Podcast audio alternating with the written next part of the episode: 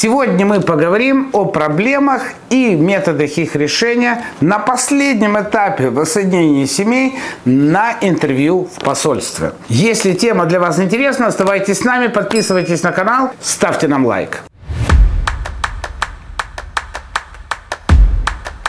Я Вадим Печерский, миграционный консультант и руководитель паспортно-визового агентства Rush In Documentation Center. двадцать девять лет мы специализируемся в семейной миграции, помогаем мужьям, детям, братьям, женам воссоединяться. И сегодня я хочу поговорить о последнем этапе, потому что все больше и больше новых проблем. И еще старые не решили, а новые уже появляются. Я хочу ими поделиться, чтобы вы были к этому готовы. Итак, я раньше в видео рассказывал весь процесс воссоединения семей, который называется consular processing или консульское рассмотрение. Это в том случае, когда ваш родственник, иммигрант потенциально, находится за пределами США, и вы подаете на него на воссоединение семей. То есть там три процесса, три этапа.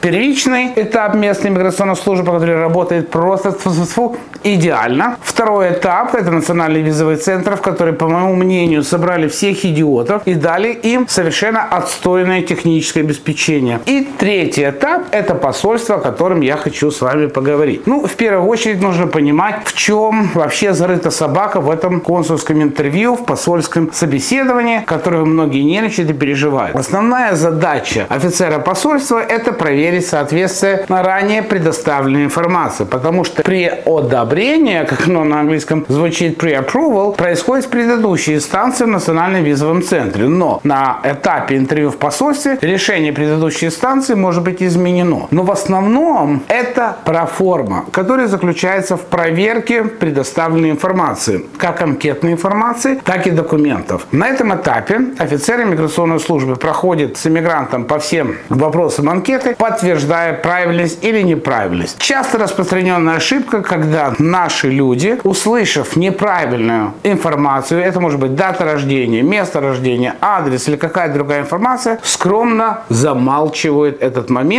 в надежде, что пусть оно уже быстрее закончится, я уже выйду отсюда с визой. Ну и бог с ним. Неправильный подход. Если вы слышите несоответствие между тем, что говорит офицер с вашей анкетой, и тем, что есть на самом деле, самое простое озвучить несоответствие. Офицер это изменит, тут же даст вам подписаться, что изменения были проведены, и эта информация не догонит вас в виде бумерангов в последующей вашей миграционной жизни на территории США, а может даже при въезде в США. Так вот, это первичное. Вторично, офицер сравнивает копии документов с предоставляемыми вами во время собеседования оригинала. Вот это вот то, что происходит. Конечно, если во время собеседования будут выявлены какие-то факты обмана, подлога, целенаправленное предоставление несоответствующей действительности информации, то эта тема уже совершенно для другого видео. Мы говорим о том, что когда все правильно, все честно, все прозрачно, и тем не менее происходят какие-то рабочие моменты, которые в результате приводят к отказу или к задержке. В чем это заключается? Во-первых, нужно понимать, что посольство в Армении, посольство в Израиле, посольство в Варшаве не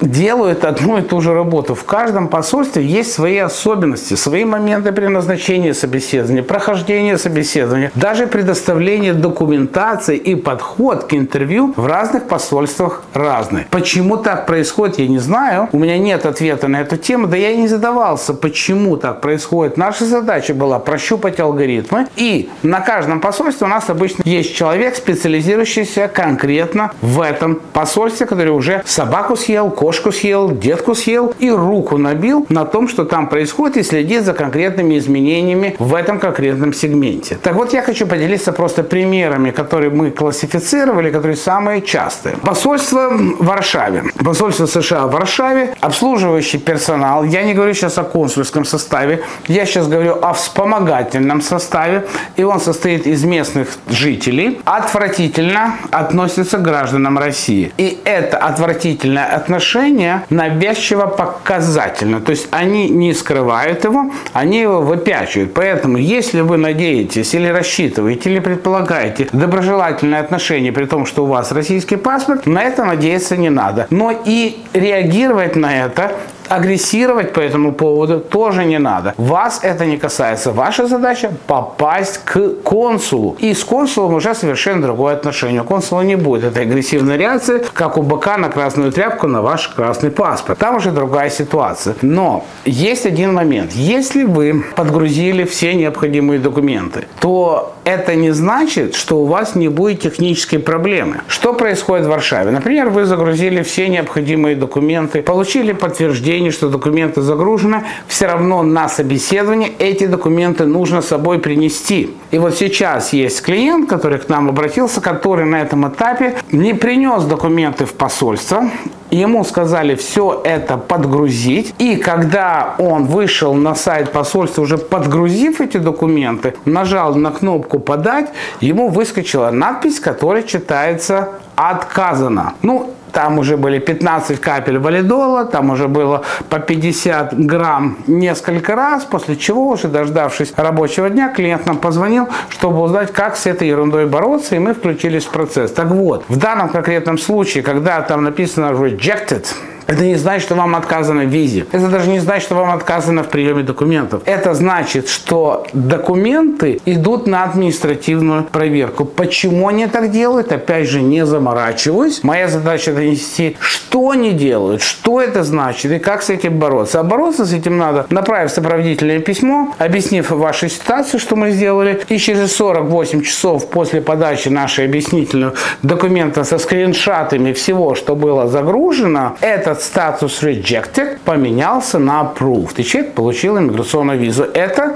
варшавское представительство посольства Соединенных Штатов Америки. Ситуация в посольстве США в Армении. Клиент подал документы на воссоединение семей с несовершеннолетней дочерью. Гражданин США подал документы. Но на момент интервью, между подачей документов и вызовом на интервью, этот несовершеннолетний ребенок поменяла фамилию. Поменяла фамилию, ей двести раз было сказано, что этот документ нужно подгрузить и нужно принести, но это несовершеннолетний ребенок, и тот, кто занимался там, папа, родственник этого человека, тоже не супер заморачивался. И когда они пришли на интервью, этого не необходимого документа не было. Что делает посольство? Они говорят, что мы не можем вам одобрить визу, поскольку у вас нет документа, доказывающего, объясняющего изменение вашей фамилии и имя, потому что вы сообщили, что на сегодняшний момент у вас совершенно другое юридическое имя. Это займет порядка шестьдесят-девяносто дней, чтобы дослать, достучаться, подгрузить, добиться по опыту работы с этим посольством. Посольство Соединенных Штатов в Израиле.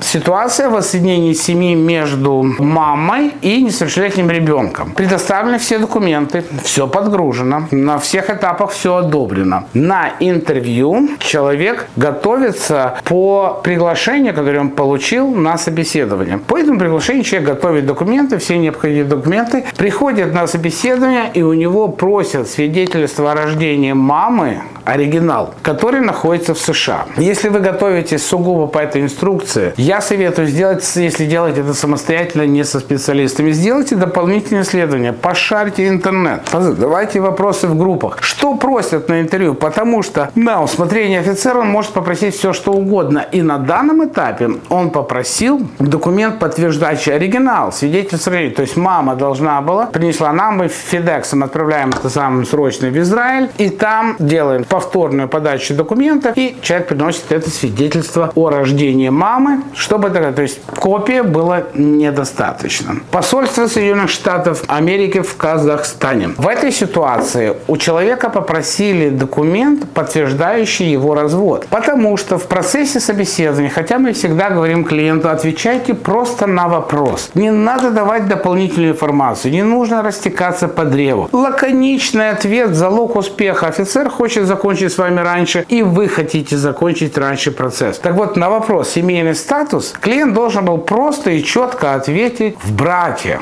потому что его брак совершенно никак не относился к воссоединению семьи, по которому он проходил интервью. Ну, надо было этому человеку рассказать, что он в браке, но он же давно не живет со своей женой. И вообще они в процессе развода. А до этого они были в статусе раздельного проживания, что называется separated. Язык мой, враг мой, ваш. И В данном случае офицер посчитал, что он хочет подтверждения изменения семейного статуса человека, но развода нету, официального развода не существует. Тем не менее, он запросил из суда выписку, которую мы сейчас бегом рысачим в суд, берем выписку, на всякий случай уже ее сертифицируем, хотя в этом нет необходимости, потому что если вы берете документ на территории США, который предоставляется на территории США, посольство этой территории США, то это может быть обычная распечатка. Но нет, за двадцать три доллара мы его обязательно сертифицируем. И теперь мы имеем новую проблему подавать документ. Почему? Потому что клиент решил пообщаться не с психологом, не с соседкой, а с офицером консульского отдела о том, что он давно не живет со своей женой. Вот хотел поделиться этими примерами, потому что они чреваты задержками, потерей своего времени, нашего времени и дополнительными расходами, которые несет клиент. Если все остальное может быть не супер важно, но кому важно наше время, то ваши деньги заинтересуют вас в первую очередь. С вами был Вадим Печерский и команда Rush In Documentation Center.